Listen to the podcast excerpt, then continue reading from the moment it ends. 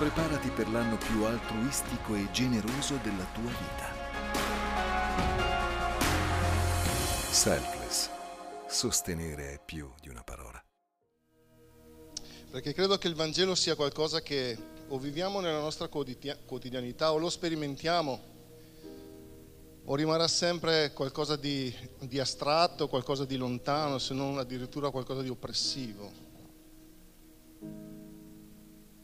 E oggi, anche oggi voglio prendermi del tempo per pregare. E credo che abbiamo bisogno di molta preghiera in questo tempo, a livello personale, a livello comunitario. Ne abbiamo sempre bisogno di preghiera, ok? Eh, non è che solo oggi dobbiamo pregare. Diciamo che abbiamo uno stimolo in più, dai, per chi magari è un po' più pigro. Quello di cercare la faccia di Dio, la volta di Dio.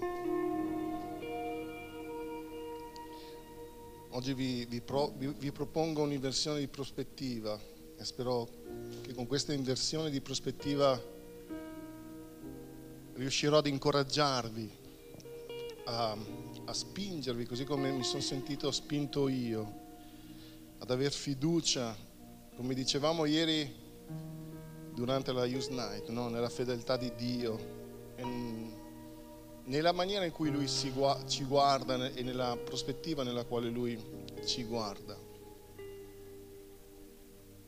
E lo so che per noi è, è difficile entrare in questa matematica di Dio. È, finché preparavo questa predica l'ho messa via, no? ho la mia, la mia cartellina, la mia cartellina delle prediche.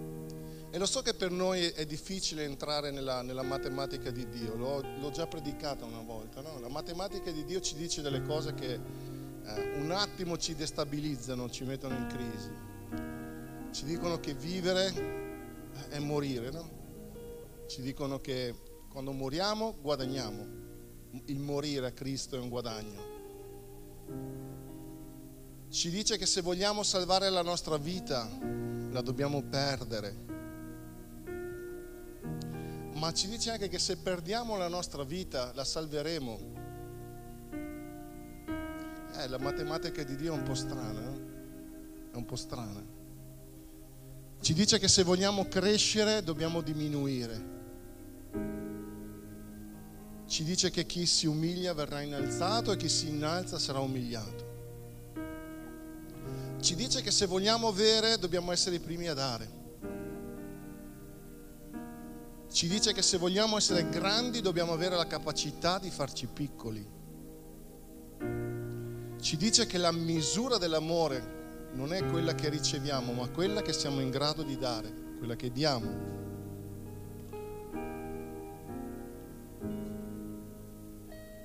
Ci dice che la predicazione del Vangelo è pazzia per l'uomo e l'uomo non l'accetta, ma ci dice che la pazzia di Dio è più saggia della sapienza umana. Ci dice che la debolezza di Dio è più forte della forza degli uomini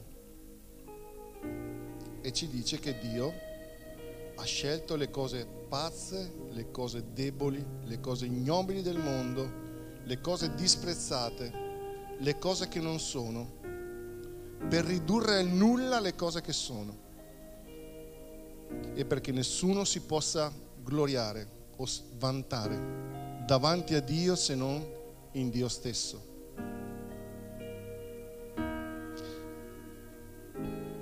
Guardate, nella testa noi sappiamo che sono belle cose queste, no? aderiamo con quella voglia di, di essere obbedienti, no? di, di, recepire questo, questa matematica di Dio.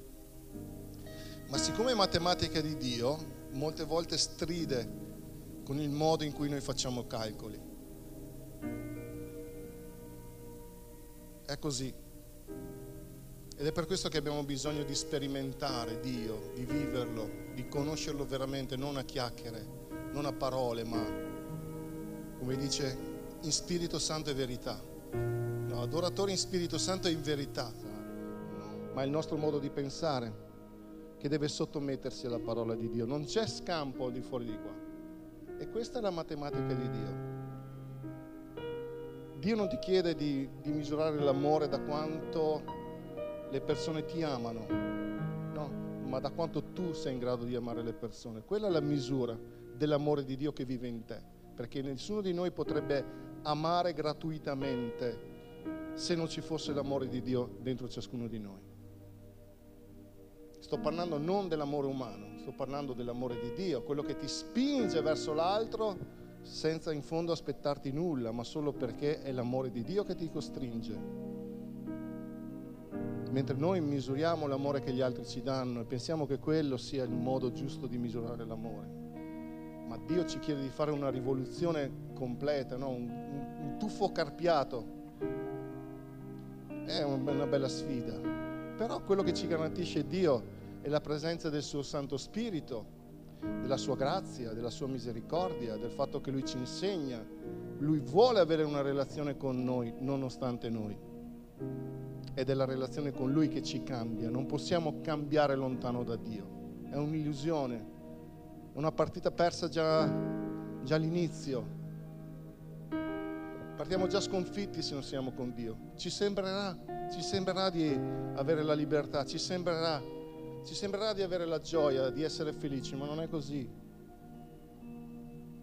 Sto parlando della vera felicità perché ho detto tante volte che si può essere felici lontani da Dio e andare felicemente all'inferno, umanamente parlando. Perché io non credo che una persona che non viene in chiesa o non prega sia per forza infelice così come la intendiamo noi. Io non vedo tante persone così disperate, no? Eh, ma pensate se questa è una, è una buona cosa, se è un problema.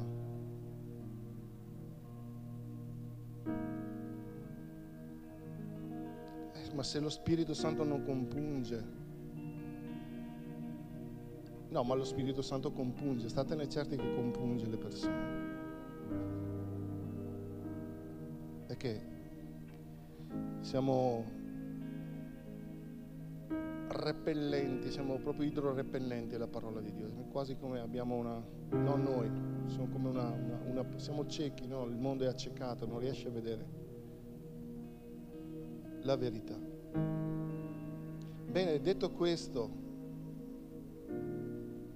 che però vorrei rimanesse un caposaldo, no? perché tutto il discorso della matematica di Dio mi serve per dire cosa?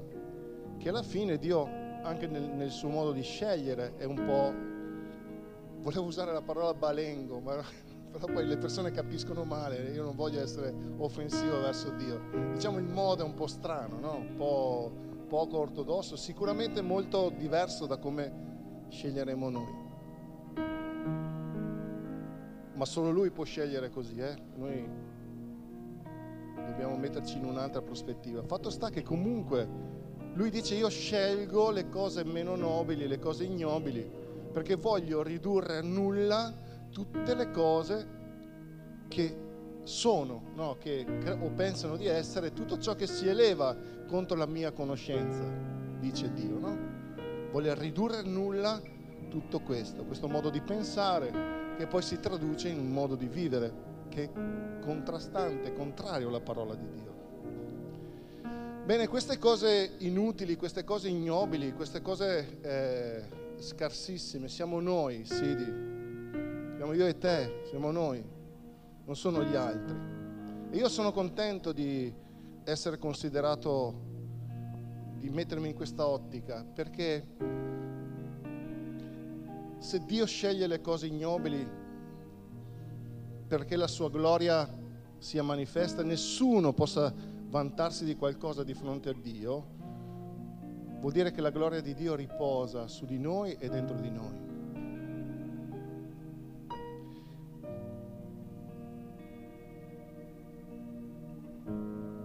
Il Vangelo, ho detto, è qualcosa che viviamo.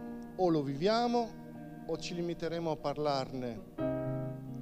O lo viviamo o rimarremo intrappolati là nella nostra vita. Ma perché guardate che dovremo vivere, dobbiamo vivere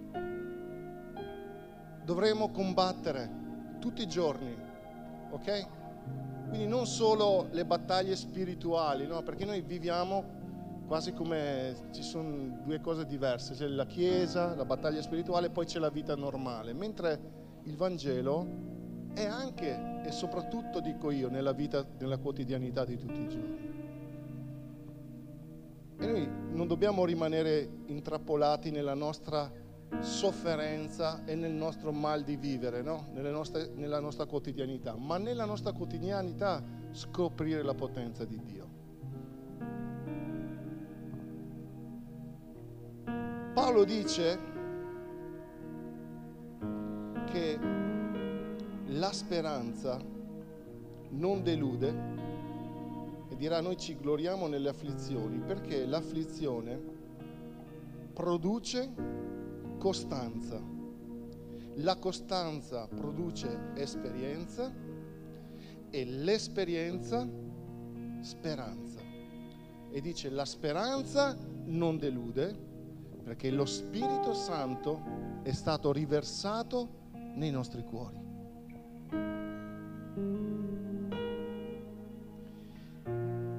E perché Paolo dice che lo Spirito Santo è stato riversato nei cuori e ha a che fare con la speranza? Perché la speranza di cui parla la Bibbia non è la nostra speranza. Quella speranza è la certezza che noi un giorno vivremo pienamente la gloria di Dio questa gloria che già è dentro di noi, che già pulsa dentro di noi, che già batte dentro di noi.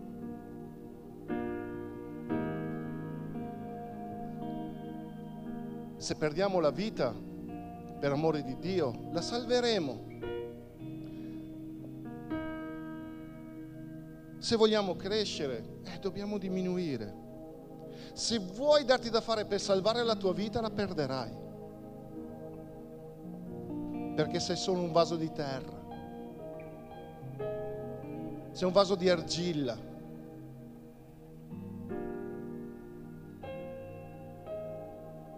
E noi abbiamo, dice Paolo nella seconda lettera ai Corinzi, capitolo 4, versetto 7, abbiamo questo tesoro in vasi di terra, affinché, dice, questa potenza non sia attribuita a noi,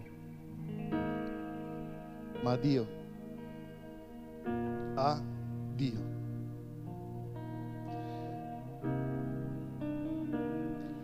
Qual è la prospettiva che vi voglio far notare in questi versetti? Guardiamola dal punto di vista di Dio. Guardiamo qual è l'intento di Paolo. Perché voglio dirvi che Paolo scrive queste parole non a caso. Paolo aveva delle lotte importanti anche all'interno delle chiese, dove c'erano i falsi credenti, no, lui li chiama i falsi apostoli, erano all'interno della chiesa. E guardate che Paolo ha subito una serie di critiche feroci da chi invece l'avrebbe dovuto sostenere. Non voglio entrare in questi dettagli perché non è l'argomento della predica. Fatto sta che una delle questioni che lui dovette affrontare era proprio, erano proprio le sue sofferenze, le persecuzioni e tutte le cose che lui ha patito, perché queste, eh, queste cose che gli capitavano erano per, per questi mh, mm, falsi credenti, falsi apostoli, segno, dimostrazione non della forza di Paolo, ma della sua debolezza e loro dicevano Dio non è con te, perché se fosse così tu non, non patiresti questo. E Paolo, alle volte penso a quello che, che, che ascolto io, dico, Paolo ne ha, ne ha passate. Eh? La prospettiva che ci pone Paolo è proprio questa. Apre e dice ok, perché prima aveva fatto un, tutto un discorso sulla gloria di Dio, dice ok, guarda, tutta questa potenza, questa gloria, Dio, è stata una scelta di Dio di metterla dentro di noi, che siamo dei vasi che sarebbero stati usati per metterci dentro le immondizie. Erano usati come orinali per fare la pipì dentro questi vasi, no? E dice, noi siamo questi, noi il nostro uso, quello che ne vorrebbe fare il mondo, quello che ne vorrebbe fare il diavolo, è di usarci per buttarci la spazzatura dentro quando non siamo con Dio, eh, non pensate che arrivino cose buone, arriva spazzatura. Erano orinali, usavano, erano usati per, per, per mettere dentro cosacce.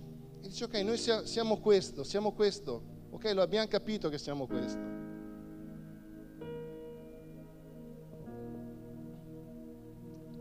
Ma ciò che conta è la scelta di Dio.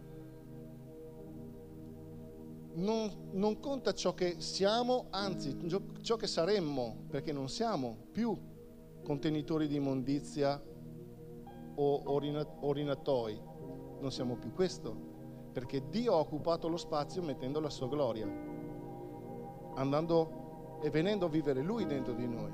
E questo impedisce che entri spazzatura e che veniamo usati in un altro modo. Lui non permette che noi continuiamo ad essere usati per scopi assolutamente poco nobili,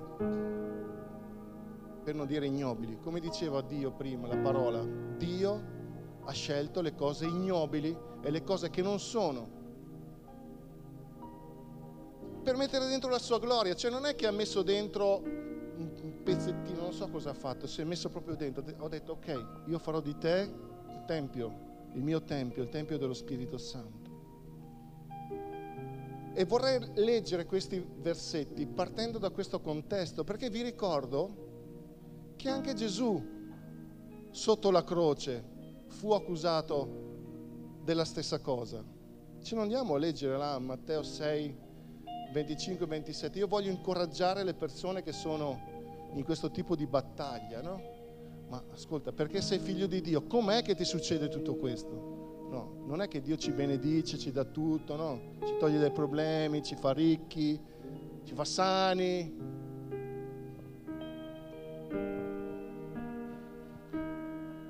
Voglio leggere questi passi sempre guardando la prospettiva di Dio, non la nostra.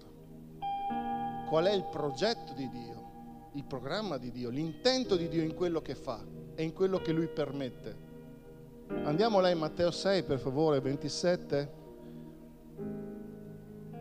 25, scusa. No, ho sbagliato. Aspetta un attimo. Scusami, Matteo 27, 39, 43. Scusa, scusa, questo è dopo. Matteo. Ok, Gesù è sulla croce. Noi lo sappiamo che Gesù era il figlio di Dio. È il figlio di Dio. Dio, Gesù pienamente, ricordatevi sempre, vero uomo, vero Dio, pienamente Dio. Guarda la scelta di Gesù. Immaginatevi questo Dio santo, questo Dio puro. Pensa a te quanto danno fastidio alcune cose, quanto pote, potevano dare fastidio a lui. Suo, I suoi sentimenti su quella croce. Cioè, togliti l'idea de, del film, prova a pensare a te. Se vengo lì ti do qualche calcio, qualche frustata, qualche chiodo, prova, prova a medesimarti, sentire un po' no? il dolore che poteva provare Gesù. Ma quelli che passavano sotto scuotevano il capo e dicevano così, tu che distruggi il Tempio e in tre giorni lo ricostruisci. Vi ricordate Gesù disse questo, voi distruggete questo Tempio e io in tre giorni lo ricostruirò. Dice Giovanni parlava del suo corpo, parlava della resurrezione. Ma vedete che quando erano ciechi capiterà che qualcuno prenda qualcosa che hai detto e lo potrà usare contro di te. Ok? L'importante è che tu continui a professare la verità non aver paura della verità. Sarà la verità stessa che ti difenderà. Perché fu la verità che difese Gesù e permise a Gesù di non cadere. Poteva Gesù scendere dalla, dalla croce? Certo, quando voleva. È stata una sua, una sua scelta, eh? Oh ragazzi, scrivetevi questo, è stata una sua scelta, nessuno ha toccato Gesù, nessuno gli ha preso la vita. Io lo dirò l'ha data lui. Ma questo a me, mi emoziona, a me emoziona tantissimo. Salva te stesso, se tu sei il figlio di Dio, scendi giù dalla croce. Ok, se tu sei il figlio di Dio, ma com'è che vanno così le cose? Così pure i capi dei sacerdoti, i capi dei sacerdoti con gli scribi, gli anziani, beffandosi, cioè quelli che dovevano conoscere la scrittura, no? l'avranno letto il libro di Isaia da qualche parte o qualche giorno della loro vita eppure beffavano, lo prendevano in giro. Ha salvato altri. Guarda cosa dicono, ha salvato altri. Mi viene da ridere perché e non può salvare se stesso. È il re di Israele. E loro, be- guardate, facendosi beffe fanno delle, delle, delle, confessioni, come quando dissero il suo, il suo sangue cade, cada su di noi e sui nostri figli. Vi ricordate? Sotto Gesù che moriva, il suo sangue cada su di noi e sui nostri figli. Amen. È una promessa. Dio ha fatto profetizzare e questo sangue non solo è caduto su di noi, ma è caduto anche su Israele, ragazzi miei, perché Israele riconoscerà Gesù come Messia. È stato profetizzato, l'hanno profetizzato proprio loro. È il re di Israele, amen, scenda giù ora dalla croce e noi crederemo in lui. Ha avuto fiducia di Dio. Eh, allora lo liberi ora se Dio veramente lo, lo gradisce, poiché ha detto sono figlio di Dio. Quanti di noi sono passati da qua? Visto che sei figlio di Dio, mai che Dio non c'è? No, le domande che ci fanno, come mai i bambini muoiono di fame? Come mai eh, la tua vita non è così, ti ammali? Come mai, come mai, come mai? Come mai? Eh perché siamo vasi di terracotta. Ci ammaliamo, moriremo un giorno, questo corpo morirà e abbiamo una vita nella quale Dio vuole mostrare la sua gloria. Perché Dio ha dei piani che vanno oltre i nostri piani, quello che aspetta a noi. E non smettere mai di pensare che siamo figli di Dio, perché lo siamo. E non avere la tentazione di scendere da quella croce per dimostrare agli altri che abbiamo la potenza di farlo. Se Dio ci chiede di rimanere sulla croce. Non sto parlando della croce questa di Gesù, eh, sia chiaro. Sto parlando dell'essere perseguitati a, nom- a, a motivo del nome di Gesù. E spesso è nelle nostre case che siamo perseguitati ed è una croce pesantissima per molti di noi. E io voglio incoraggiarvi oggi. Non scendere da quella croce.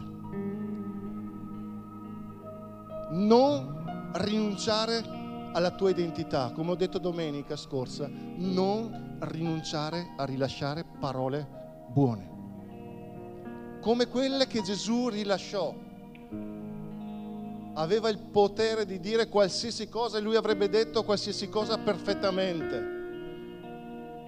Eppure ha scelto il silenzio e l'unica cosa che ha detto, oh, perdonali, perché non sanno neanche cosa che stanno facendo. Ed è così ragazzi miei. Tante volte i nostri carnefici non sanno manco cosa stanno facendo, ma noi sì che lo sappiamo.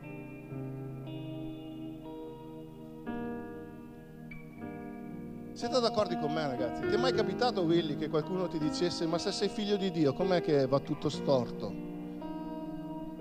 Venga Dio a salvarti se veramente ti ama. Se veramente Dio ti ama, perché succede questo?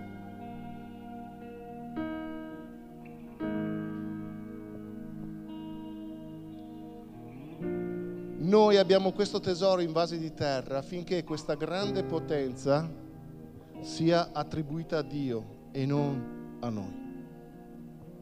Noi siamo tribolati in ogni maniera, cioè abbiamo un sacco di problemi. Dice, ma noi non siamo ridotti allo stremo perché sappiamo che Dio ci, ci soccorrerà. Dio non ci abbandona e non ci lascia soli. E noi sappiamo che Dio verrà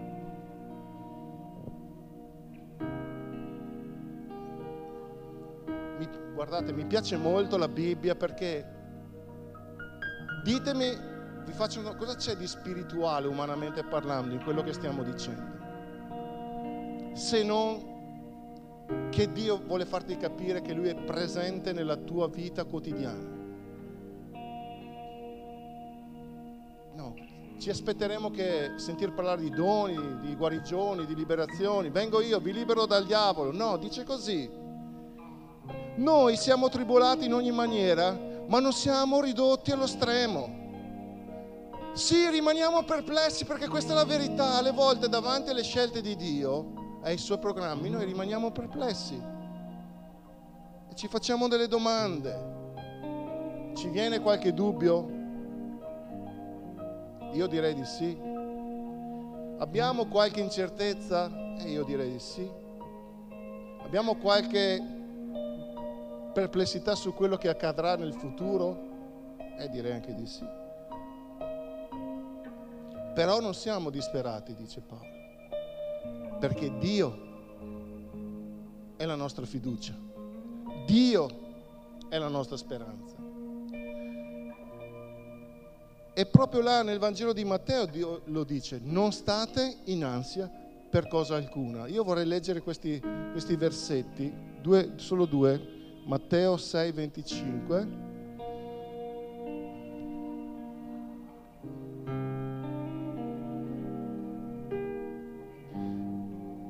Ok, non siate in ansia per la vostra vita, il che non vuol dire non avere preoccupazioni, perché c'è un'ansia salutare, perché sennò saremo tutti apatici, saremo dei cadaveri che aspettano che venga Gesù dall'alto. Sta parlando dell'ansia quella patologica, quella che non ti fa vivere, quella che non ti fa dormire, quella che ti fa preoccupare ulteriormente, perché c'è una chiave di lettura, vai avanti.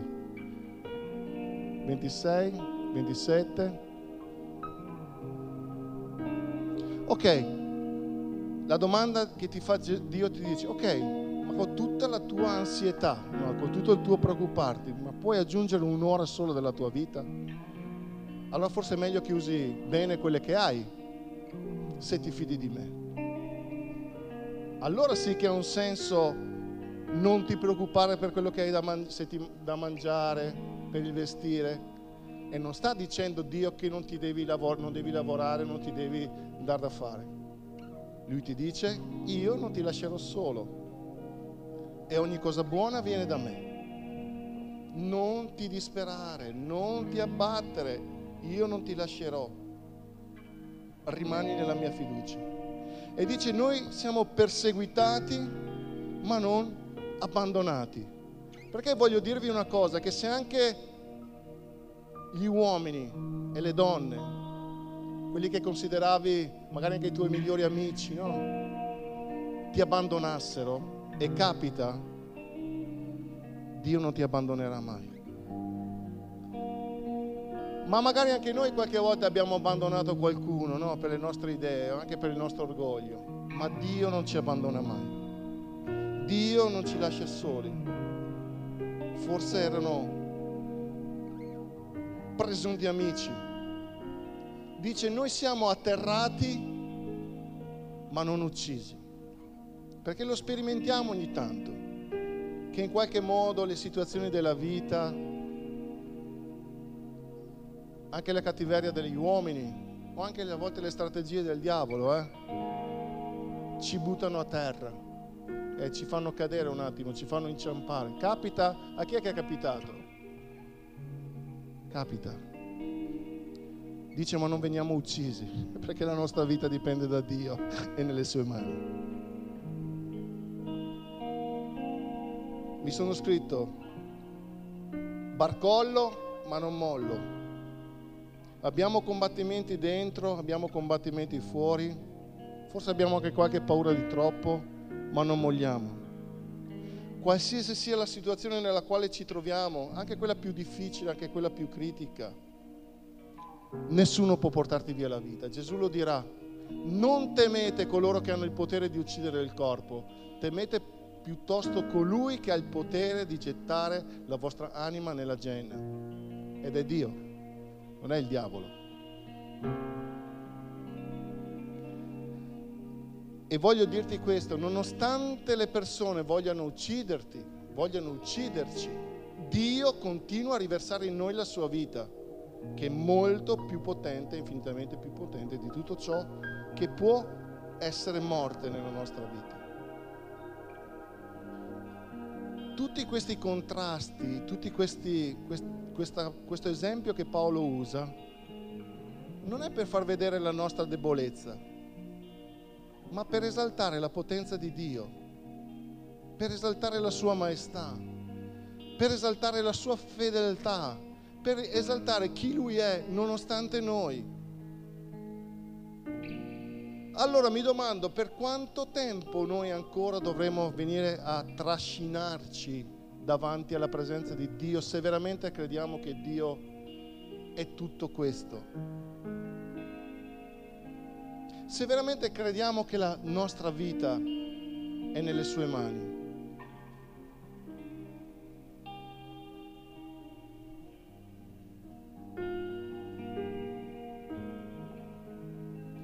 Mi sono segnato un versetto che spero di trovare, che non troverò ovviamente, figurati. 2 Corinzi 12, 9, 10. Lo conoscete tutti. Credo che sia questo. Spero, eh. Aspetta che controllo. 12. 2 Corinzi 12, 9, 10. Ok, 2 Corinzi, quando Paolo chiese di essere liberato, vi ricordate della spina del fianco, e spesse volte sarà la risposta che Dio ci darà. Io vorrei che però prendessimo la potenza che c'è in questa parola perché questa parola non è solo per Paolo, è per noi. E io la voglio prendere adesso nel nome di Gesù. E prima di leggerla vorrei che insieme potessimo pregare. Perché tante volte abbiamo letto così tan, tante, eh, tan, alle volte, tante volte, insomma, abbiamo letto così tante volte questi versi biblici che, che gli abbiamo quasi tolto la, la, la potenza, no? sono diventati quasi un modo di dire. Ma guardate che è, un, è di una potenza devastante questa. Quindi vorrei che alzassimo le mani al cielo insieme, state pure seduti tranquilli, non c'è bisogno che ci alziamo e cominciamo a pregare che lo Spirito Santo faccia penetrare in noi questa parola, la potenza della sua grazia. Ok, togliamoci dal, dalla mente la nostra prospettiva e mettiamoci nella sua.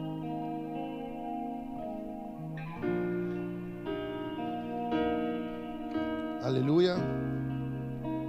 Spirito Santo, nel nome di Gesù, libera la nostra mente da ogni pensiero che è contro la parola di Dio.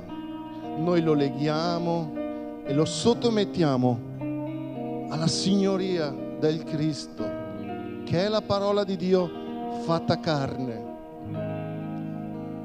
Noi vogliamo liberare il nostro cuore da ogni ansia, da ogni forma di preoccupazione, perché vogliamo essere coloro che vivono e sperimentano il tuo amore, così come hai detto a noi, affinché conosciate per esperienza l'altezza, la lunghezza, la larghezza e la profondità dell'amore di Dio che è in Cristo Gesù, nostro Signore. E non c'è un altro modo per conoscere l'amore di Dio se non quello di viverlo. E prega in questo modo, Signore, eccomi qua a conoscere e a fare esperienza del tuo amore.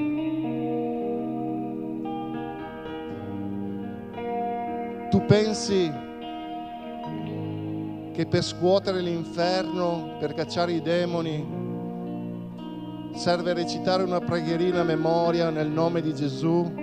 O pensi piuttosto che fare un atto di fede e ricevere la potenza di Dio adesso non sia in grado di allontanare dalla tua vita, dalla nostra vita, ogni principato, ogni potestà e ogni potenza e tutto ciò che si eleva contro la potenza di Dio? Noi dobbiamo essere quelle persone che hanno il coraggio e il desiderio di sperimentare l'amore del Padre. Dobbiamo lasciare che Dio ci ami. Non dobbiamo resistere all'amore di Dio, noi dobbiamo resistere al diavolo, mica all'amore di Dio, non alla sua grazia.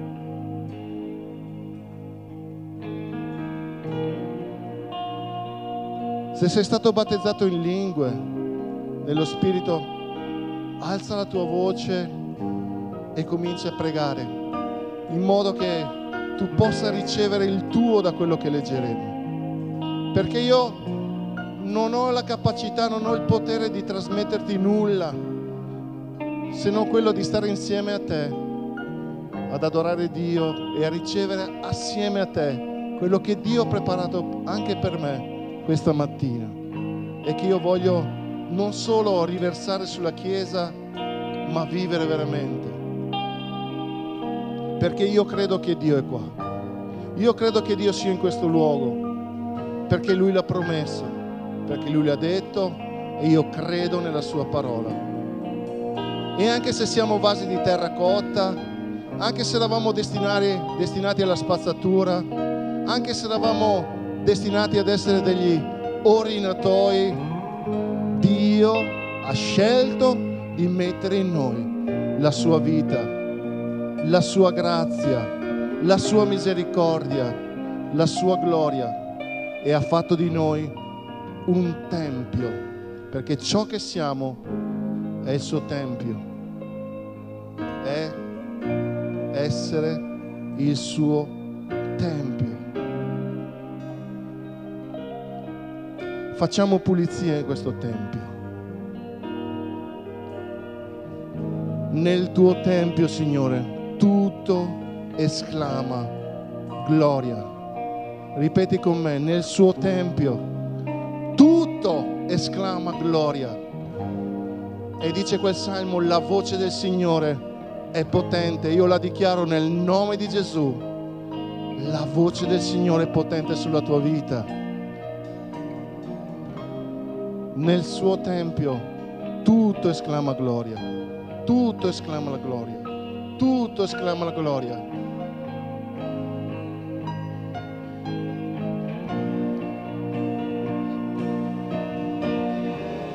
Facciamo spazio.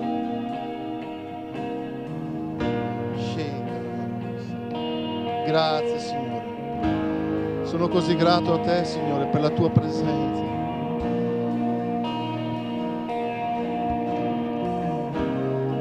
Tua grazia, la tua bontà, la tua misericordia.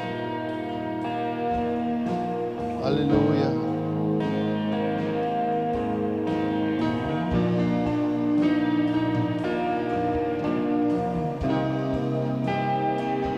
Grazie Signore. Grazie Signore. Se non sai cosa dire, digli grazie. Se senti il bisogno di lasciarti andare, lasciati andare.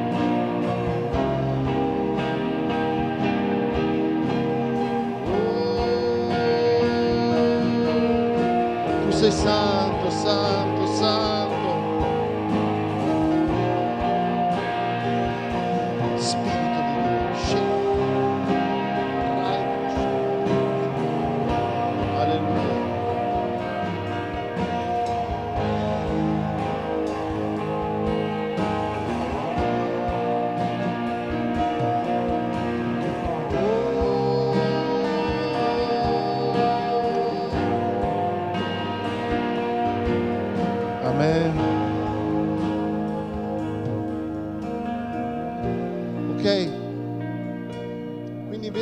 guardare al nostro essere vasi d'argilla, contempliamo la gloria di Dio che abita in noi e diciamo così. E Dio mi ha detto la mia grazia ti basta. Perché, dice Dio, la mia potenza, leggiamo, leggiamo quello che ci dice lo Spirito Santo, dice la mia potenza, non la tua potenza, la sua potenza, dice, si dimostra perfetta nella tua debolezza. Wow! La potenza di Dio si dimostra perfetta nella debolezza. Perciò dice Paolo, non perché io sono debole e ok, va bene così. No, io voglio muovermi in quella potenza. Voglio crescere, voglio diventare un uomo maturo, voglio che il mio uomo interiore si sviluppi, che arrivi alla pienezza, alla pienezza della maturazione. Però quello che voglio fare è che tutto questo sia la gloria di Dio. Quindi non è che rimarrò un bambino che ha ancora bisogno della mamma che ti cambia il pannolino, no, dice però io molto volentieri. Pensate che schiaffo in faccia a queste persone che vedevano Dio in, in un altro modo. Dice mi vanterò piuttosto delle mie debolezze perché affinché la potenza di Cristo riposi su di me. Andiamo avanti.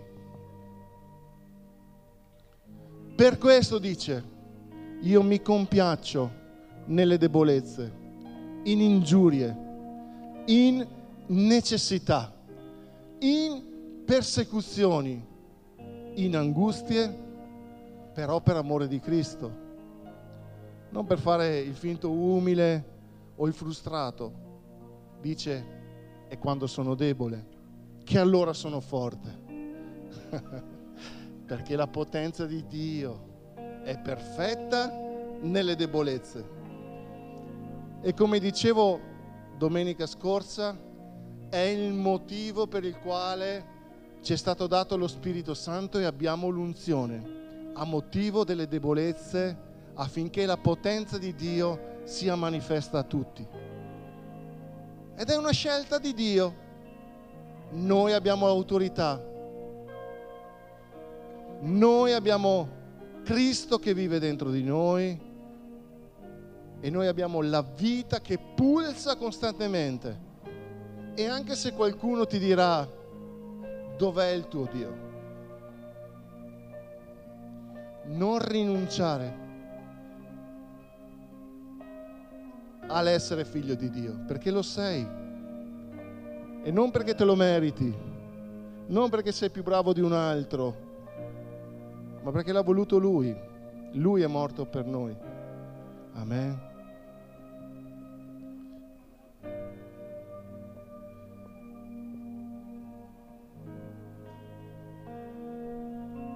Il diavolo viene per rubare, uccidere, distruggere. L'ho detto l'altra volta. Prima lui viene a rubare e poi comincia a distruggere quello che ti ha rubato. Non lo ritroverai più. E infatti Dio fa le cose nuove. E se può ucciderti, ti ucciderà. Ucciderà i tuoi sogni, ucciderà il tuo futuro, ucciderà la tua gioia, ucciderà la tua speranza. Pensate che non lo voglia fare lui. Lui viene solo per rubare, uccidere, distruggere. Ma noi confessiamo la vita e noi abbiamo l'autorità. Se noi capiamo che nelle nostre debolezze è la potenza di Dio che si muove,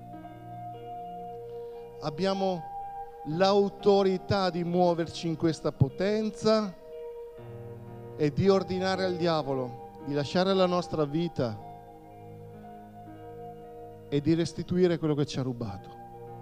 E voglio dirvi una cosa, lo farà. Ma non perché lo dico io, eh, perché se fosse per me non credo che il diavolo mi ascolterebbe. Lo fa perché per Dio, lo fa per la potenza del nome di Gesù. E quindi adesso ci alzeremo in piedi e so che molti di voi sono in combattimento. Prendi la tua autorità. Ti senti debole? Ok, meglio così. Prendi questa forza, prendi questa autorità. Se devi abbandonare qualcosa, abbandonalo. Se devi cambiare qualcosa, cambia se devi risuscitare qualcosa, lascia che Dio lo risusciti, ma fidati di Dio. Fidati di Dio. È nella debolezza che la potenza di Dio si esalta. È quando siamo deboli che veramente siamo forti, perché la nostra forza è nel nome di Gesù.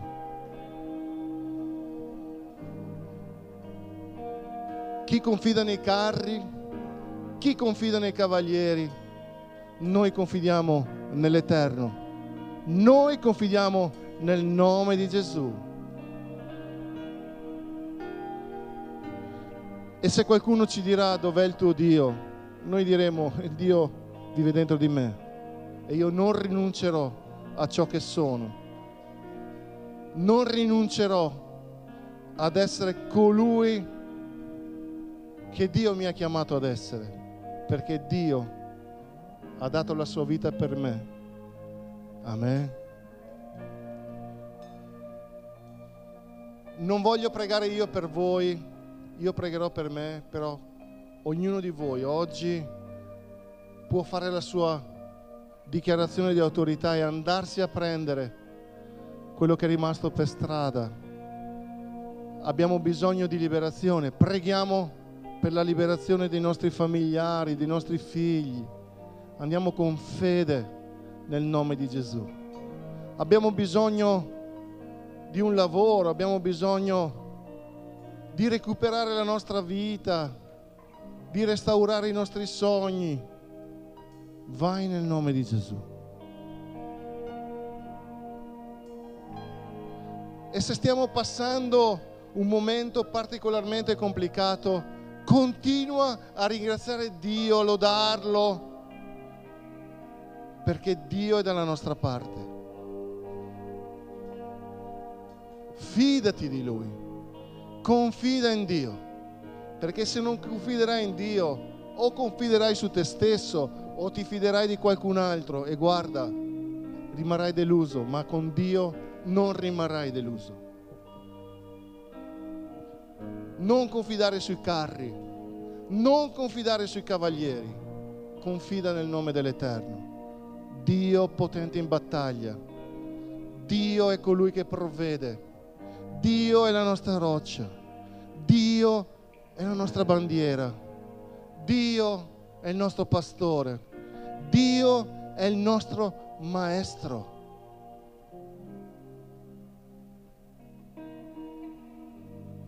Amen. Signore, noi confessiamo che non abbiamo altro Dio all'infuori di te. Tu sei il Dio di Abramo, sei il Dio di Isacco, sei il Dio di Giacobbe, sei l'eterno Dio. E noi crediamo nel nome e nell'autorità, nel nome di Yeshua Amashiach. Gesù il Cristo, il figlio del Dio vivente e noi ci pieghiamo davanti al suo nome e noi lo adoriamo e lo riconosciamo Salvatore, Signore e Re della nostra vita.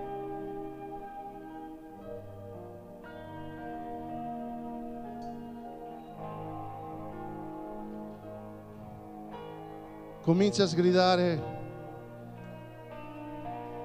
comincia a sgridare, so che qualcuno di voi ha, ha proprio bisogno di fare questa preghiera, no? sa, sa che, la, che la sua strada è stata resa sdrucciolevole, sa che il diavolo è arrivato con l'inganno. Magari non siamo stati proprio attenti, non eravamo là, pronti, non ti preoccupare. Magari tu sei cambiato, ma Dio non è cambiato. Dio non cambia. Dio non muta. Dio non ha cambiato idea ha sigillato il patto con il sangue di suo figlio, ricordatelo. E Dio non mancherà le sue promesse. E se sei scivolato, Lui ti rialzerà. Perché è questo che vuole. Amen. Prega per la tua guarigione. Prega per la guarigione delle persone che porti nel cuore. Prega per il tuo matrimonio prega per i tuoi figli, prega per i tuoi genitori, prega, hai autorità. E se ti senti debole, ricordati, è nella debolezza che Lui mostra la sua perfetta potenza. Fidati di Dio. Amen.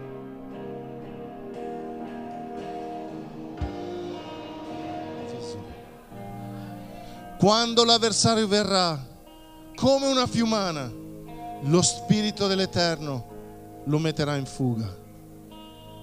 Amen. Grazie Signore.